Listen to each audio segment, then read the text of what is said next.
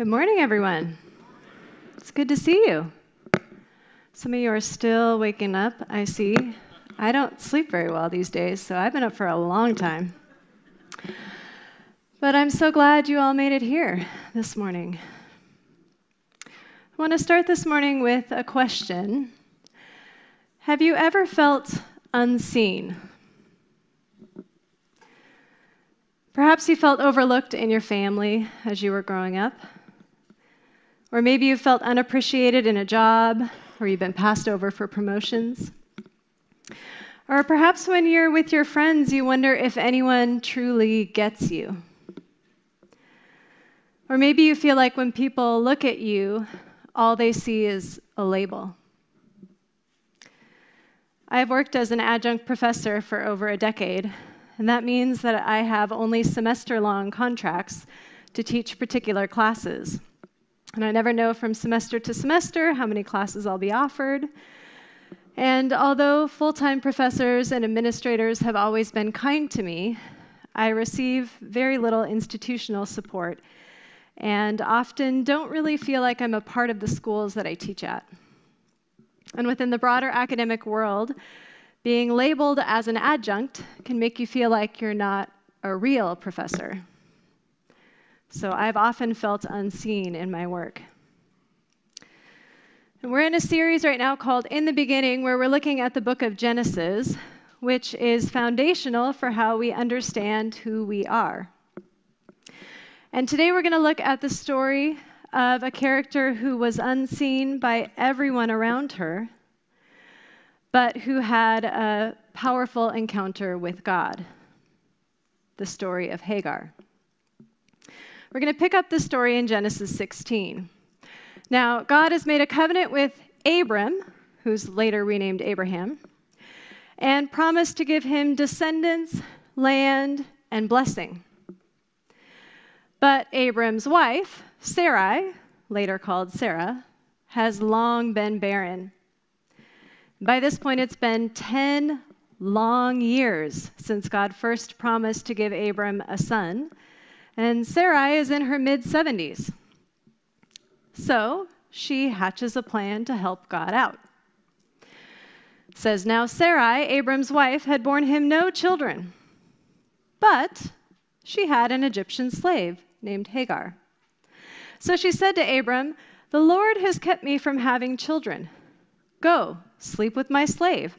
Perhaps I can build a family through her. Abram agreed to what Sarai said.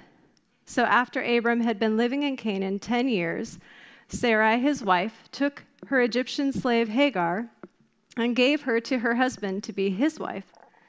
He slept with Hagar, and she conceived. Now, in the ancient world, using a slave as a surrogate was an accepted practice for dealing with barrenness. So Sarai is drawing on the wisdom of her day to resolve the problem. But polygyny, that is, taking more than one woman as a wife or concubine, was not God's ideal. It never works out well in the biblical narratives, but always produces jealousy and conflict. Also, there's no indication that Abram and Sarai asked God what they should do about Sarai's barrenness. If they had, God would undoubtedly have told them to wait and see what he would do. Sarai's plan works, but as we see, it leads to conflict. It says, When Hagar knew she was pregnant, she began to despise her mistress. Then Sarai said to Abraham, or to Abram, You are responsible for the wrong I am suffering. I put my slave in your arms and now that she knows that she's pregnant, she despises me. May the Lord judge between you and me. Your slave is in your hands, Abram said. Do with her whatever you think best. Then Sarai mistreated, mistreated Hagar, so she fled from her. Now, it could be easy to blame Hagar here, and perhaps even see her as deserving of Sarah's retaliation. But when it says that Hagar began to despise her mistress, That's offering an interpretation of a somewhat ambiguous Hebrew phrase that could be translated literally as, Her mistress was light in her eyes. So that could simply mean that Hagar saw getting pregnant by Abram as changing her status, so that she and Sarai were on more equal footing. In the ancient world, bearing children brought women significant honor, and barrenness was a source of deep shame. So maybe Hagar just stopped showing Sarai the deference that Sarai thought was her due. But even if Hagar did despise Sarai, we should remember that Sarai treated her as an object, a womb that could be given to Abram without anyone seeking her consent. And not only that, but as Hagar feels the gentle kicks of her baby, her own flesh and blood, she knows that Sarai plans to take this child as her own. Sarai gets more than she bargained for, which is often the case when we try to help God out. And note that although Sarai acknowledges that she came up with the plan, she blames Abram for Hagar's behavior. And Abram refuses to get involved. He tells Sarai to do with her whatever she thinks best. Literally, do to her whatever is good in your eyes, when people do what's good in their eyes rather than what's good in God's eyes, it leads to all sorts of harm. Abram does nothing here to protect his unborn child or the child's mother. And Sarai follows in the footsteps of Adam and Eve, choosing what is good and evil for herself rather than submitting to God's wisdom. So she mistreats Hagar, leading Hagar to flee. The story continues. The angel of the Lord found Hagar near a spring in the desert. The angel of the Lord is a representation of God himself, and it's interesting that it says that he found her. Now, I don't think that God didn't know where Hagar was and had to search for her, but that language of finding suggests that he was pursuing her. The passage continues. She was at a spring in the desert. It was the spring that is beside the road to Shur. And he said, Hagar, slave of Sarai, where have you come from? And where are you going? I'm running away from my mistress Sarai, she answered. Now, although Abram and Sarai had labeled Hagar, always calling her Sarai's slave, the angel of the Lord calls her by name. And notice that he asks Hagar two questions Where have you come from? And where are you going? But she only answers the first question I'm running away from my mistress Sarai. I think it's likely that she doesn't know where she's going. She's alongside the road to Shur, which was south of the promised land. So that could suggest that she was heading back in the direction of her homeland, Egypt. But perhaps she's realized that there's no longer anything for her there. She's alone in the wilderness with no hope of a future. The angel of the Lord addresses her aimless wandering by telling her, Go back to your mistress and submit to her. The angel added, I will increase your descendants so much that they will be too numerous to count. We'll come back to the question of why God would call Hagar to return to a situation that he knew was oppressive. But for now, I want to note that God gives Hagar a promise that resembles his promise to Abram. God had told Abram in the previous chapter, Look toward heaven and count the stars if you are able to count them. Then he said to him, So shall your descendants be. Even though Hagar's child will not be the promised covenant heir, even though she conceives because of Abram and Sarai's attempt to help God out, God promises that Hagar too will have descendants that can't be counted. In fact, God's appearance and promise to Hagar leads, leads Susan Pigott to call this Egyptian slave woman the mother patriarch. The story continues. The angel of the Lord also said to her, You are now pregnant, and you will give birth to a son. You shall call, or you shall name him Ishmael, for the Lord has heard of your misery. He will be a wild donkey of a man. His hand will be against everyone, and everyone's hand against him. And he will live in hostility toward all his brothers. Now, this description of Hagar's son may sound pretty negative at first, but the image of a wild donkey may suggest Ishmael's freedom as a nomad in contrast to Hagar's enslavement. And this statement, he will live in hostil- hostility toward all his brothers, could actually be translated as, he will live in the presence of all his brothers. God's words do suggest that Ishmael will experience conflict, but that may simply reflect his foreknowledge of what would happen rather than his desire for Ishmael's life. And after all, Israel would experience considerable conflict too. And the name God gives the child means Yahweh hears.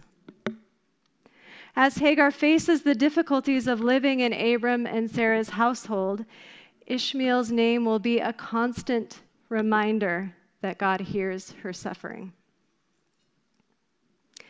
In response to God's promises, it says, Hagar gave this name to the Lord who spoke to her You are the God who sees me for she said, I have now seen the one who sees me. Strikingly, this Egyptian slave woman is the only person in the Bible said to name God. And she calls him the God who sees. Abram and Sarah, Sarai never truly see Hagar, but God does. He sees everything she endures in the household of Abram and Sarai. And he sees her lost and wandering in the wilderness.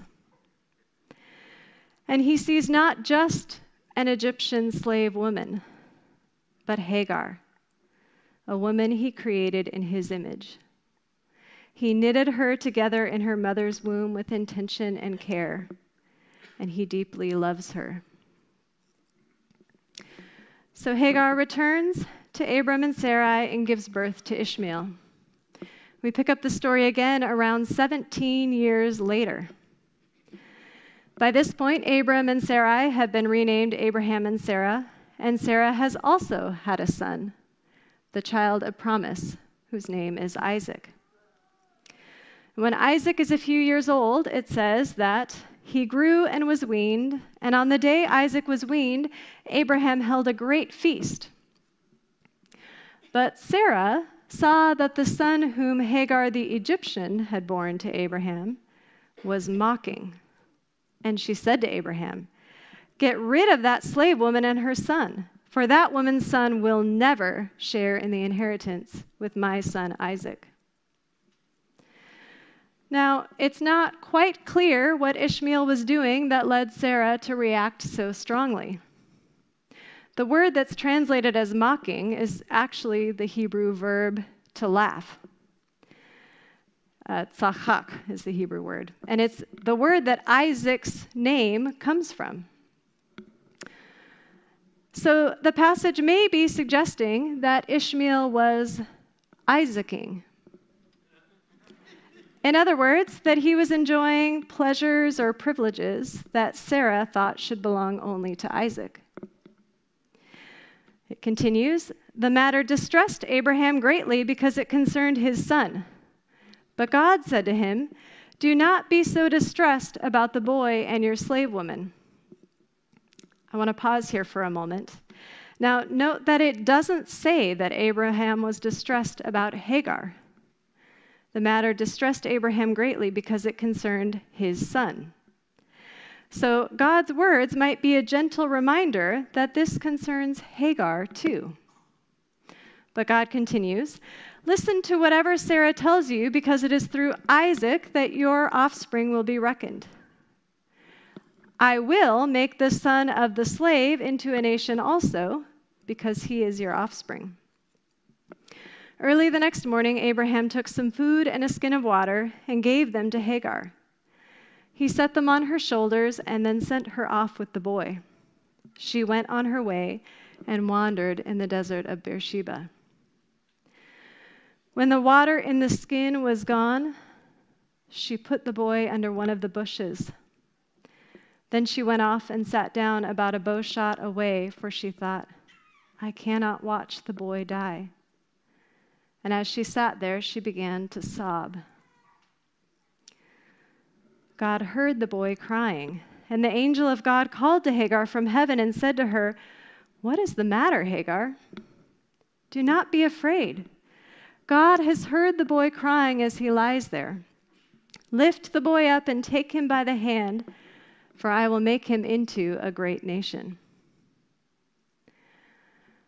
Why did God tell Abraham to listen to Sarah and send Hagar away? Well, I think what Sarah intended as an exile from their household and from the promised land God intended as an Exodus deliverance. Let me say that one more time. What Sarah intended as an exile, God intended as an Exodus. In many ways, Hagar's story parallels Israel's. Just as the Israelites would later be enslaved by the Egyptians, so the Egyptian Hagar was enslaved by Abraham and Sarah.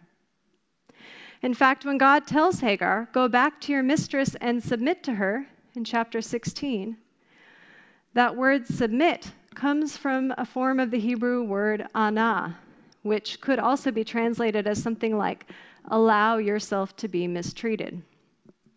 And that same word is used in the previous chapter when God tells Abram, Know for certain that for 400 years your descendants will be strangers in a country not their own, and they will be enslaved and mistreated there. I said that we'd come back to the question of why God told Hagar to return to a situation that he knew was oppressive. I don't have a clear answer. but I do think it's important that God didn't ask anything of Hagar that he didn't also ask of Israel. God didn't cause Hagar's suffering, just as he didn't cause the suffering of the Israelites in Egypt. In both cases, it was the result of sinful human choices by the powerful to mistreat and oppress the vulnerable. But for some reason, God allowed suffering to be part of both of their stories. There are a couple other considerations I think we should keep in mind. First, Infant and maternal mortality rates were very high in the ancient world. So when Hagar is out in the wilderness alone and pregnant, both she and her unborn child are quite vulnerable. Abraham's household provides much better resources as she gives birth to her baby and cares for him during those risky first few years. Also, because Ishmael is raised in Abraham's household, he receives the mark of the covenant when he's circumcised at age 13. Ishmael is both an insider and an outsider to the covenant. His descendants won't receive the promised land, but God still blesses him and promises to make him into a great nation. God cares for Ishmael too. You see, I think that when God sends Hagar back to that difficult situation, he intends for her to have an Exodus deliverance. It's just not yet the right time. God hears Hagar's cries when she flees from Sarah, and he memorializes his attentive concern in the name of her son, Ishmael. Yahweh hears. And when the time is right, he acts to deliver her by telling Abraham to send her and her son away. God hears her cries and rescues her from slavery just as he later hears the cries of his people Israel suffering in slavery in Egypt and delivers them. In Exodus 3 7, God says, I have indeed seen the misery of my people in Egypt. I have heard them crying out because of their slave drivers, and I am concerned about their suffering. And so he calls Moses to go to Egypt and bring the Israelites out from their slavery. Now, at first, as Hagar wanders in the wilderness, it doesn't seem like deliverance. When she and her son run out of water, she thinks they're doomed to die. We can imagine her deep despair as she kiss, kisses Ishmael one last time and staggers away because she can't bear to watch him die. As she collapses on the ground, her body is racked with sobs, even if she's too parched to produce any tears. But then she hears a familiar voice What's the matter, Hagar? Only God called her by name. Could it be that the God who sees had seen her once again? I wonder what she thought when she heard that question. What's the matter? I mean, it seems pretty obvious what's the matter. She and her son are dying of thirst. But after God explains that he's heard Ishmael's cries and reaffirms his promise to make Ishmael into a great nation, it says, Then God opened her eyes and she saw a well of water.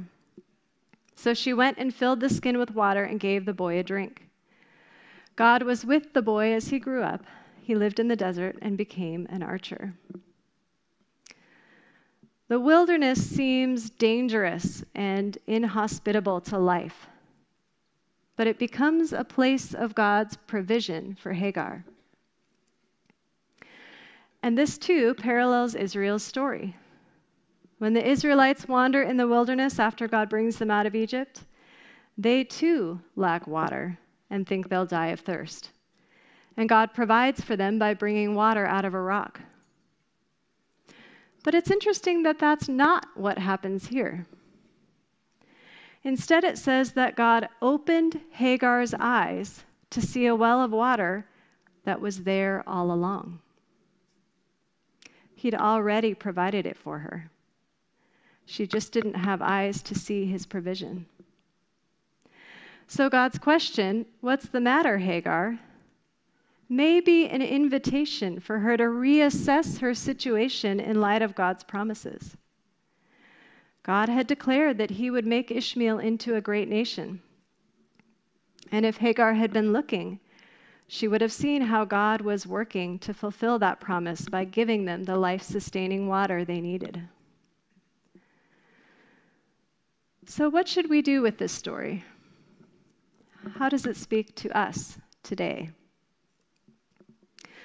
Well, for those of us who relate more to Abraham and Sarah than to Hagar, for those of us who have been seen and recognized, and who are experiencing a fair amount of power and privilege. The story of Hagar may invite us to consider whether there are people around us that we haven't seen. Have we used others as means to our own ends? Or have we merely overlooked or labeled people? When I was in elementary school, there was a kid in my class named Jonathan who was often made fun of. I don't think I participated in that, but I also don't remember ever standing up for him. And it wasn't until years later that I realized I never truly saw him. I never considered what his experience must have been or wondered what was going on inside of him. So I think of him often to remind me to try to be more aware of people around me whom I may have overlooked. This story may also lead us to ask whether we've failed in our responsibility toward anyone God has called us to provide for. One detail in Genesis 21 that strikes me is that even though Abraham is initially hesitant to send Ishmael away, he does very little to prepare Hagar and Ishmael for life in the wilderness. By this point, Abraham has a massive household filled with slaves and animals, silver and gold. He could have given Hagar and Ishmael an entourage of attendants to ease their journey and provide protection. He could have offered a train of donkeys laden with provisions. Instead, he sends them away with such a meager amount of food and water that Hagar can carry the parcel on her shoulder. God tells Abraham to send them away, but he doesn't say anything about how he should send them away. And Abraham's lack of provision is what puts Hagar in such a desperate situation. So perhaps we should consider whether there's anyone God has put into our care that we've left to fend for themselves. But others of us may be in a situation where we relate more to Hagar. Phyllis Trible says, as a symbol of the oppressed, Hagar becomes many things to many people. Most especially, all sorts of rejected women find their stories in her. She is the faithful maid exploited, the black woman used by the male and abused by the female of the ruling class, the surrogate mother, the resident alien without legal recourse, the other woman, the runaway youth, the religious fleeing from affliction, the pregnant young woman alone, the expelled wife, the divorced mother with child, the shopping bag lady carrying bread and water, the homeless woman, the indigent relying upon handouts from the power structures, the welfare mother, and the self effacing female whose own identity shrinks in service to others. If you feel like you've been on the margins, the story of Hagar is for you. If you've been overlooked or labeled, the story of Hagar is for you. If you've been wandering in the wilderness just trying to survive, the story of Hagar is for you. Now, please hear me clearly. I don't think this story is saying that anyone should remain in a situation of abuse. If you're experiencing abuse, there are resources that can help you get into a safer situation. And please reach out to a pastor here if you'd like help in finding those resources. But the Bible also never promises that we can escape suffering. We live in a broken world, and sometimes we suffer when we haven't done anything to deserve it. And we may wonder if anyone sees our pain.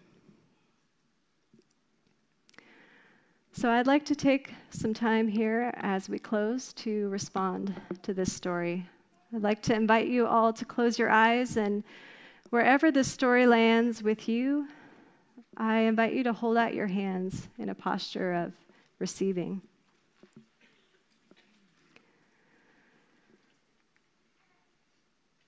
If you relate to Abraham and Sarah, take a moment to ask God if there's someone you've overlooked that God is inviting you to see anew, to see through his eyes.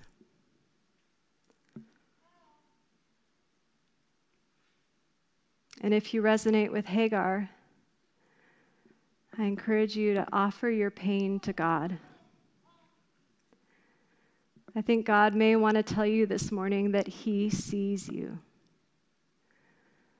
He calls you by name and He knows all the difficulty you've faced. Perhaps you might imagine Him looking at you.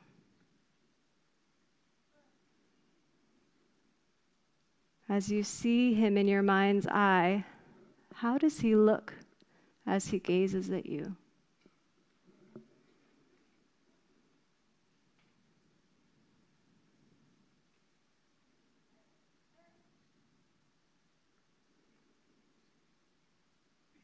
Maybe you could also ask God if there are sources of provision that He's given you that you haven't yet recognized.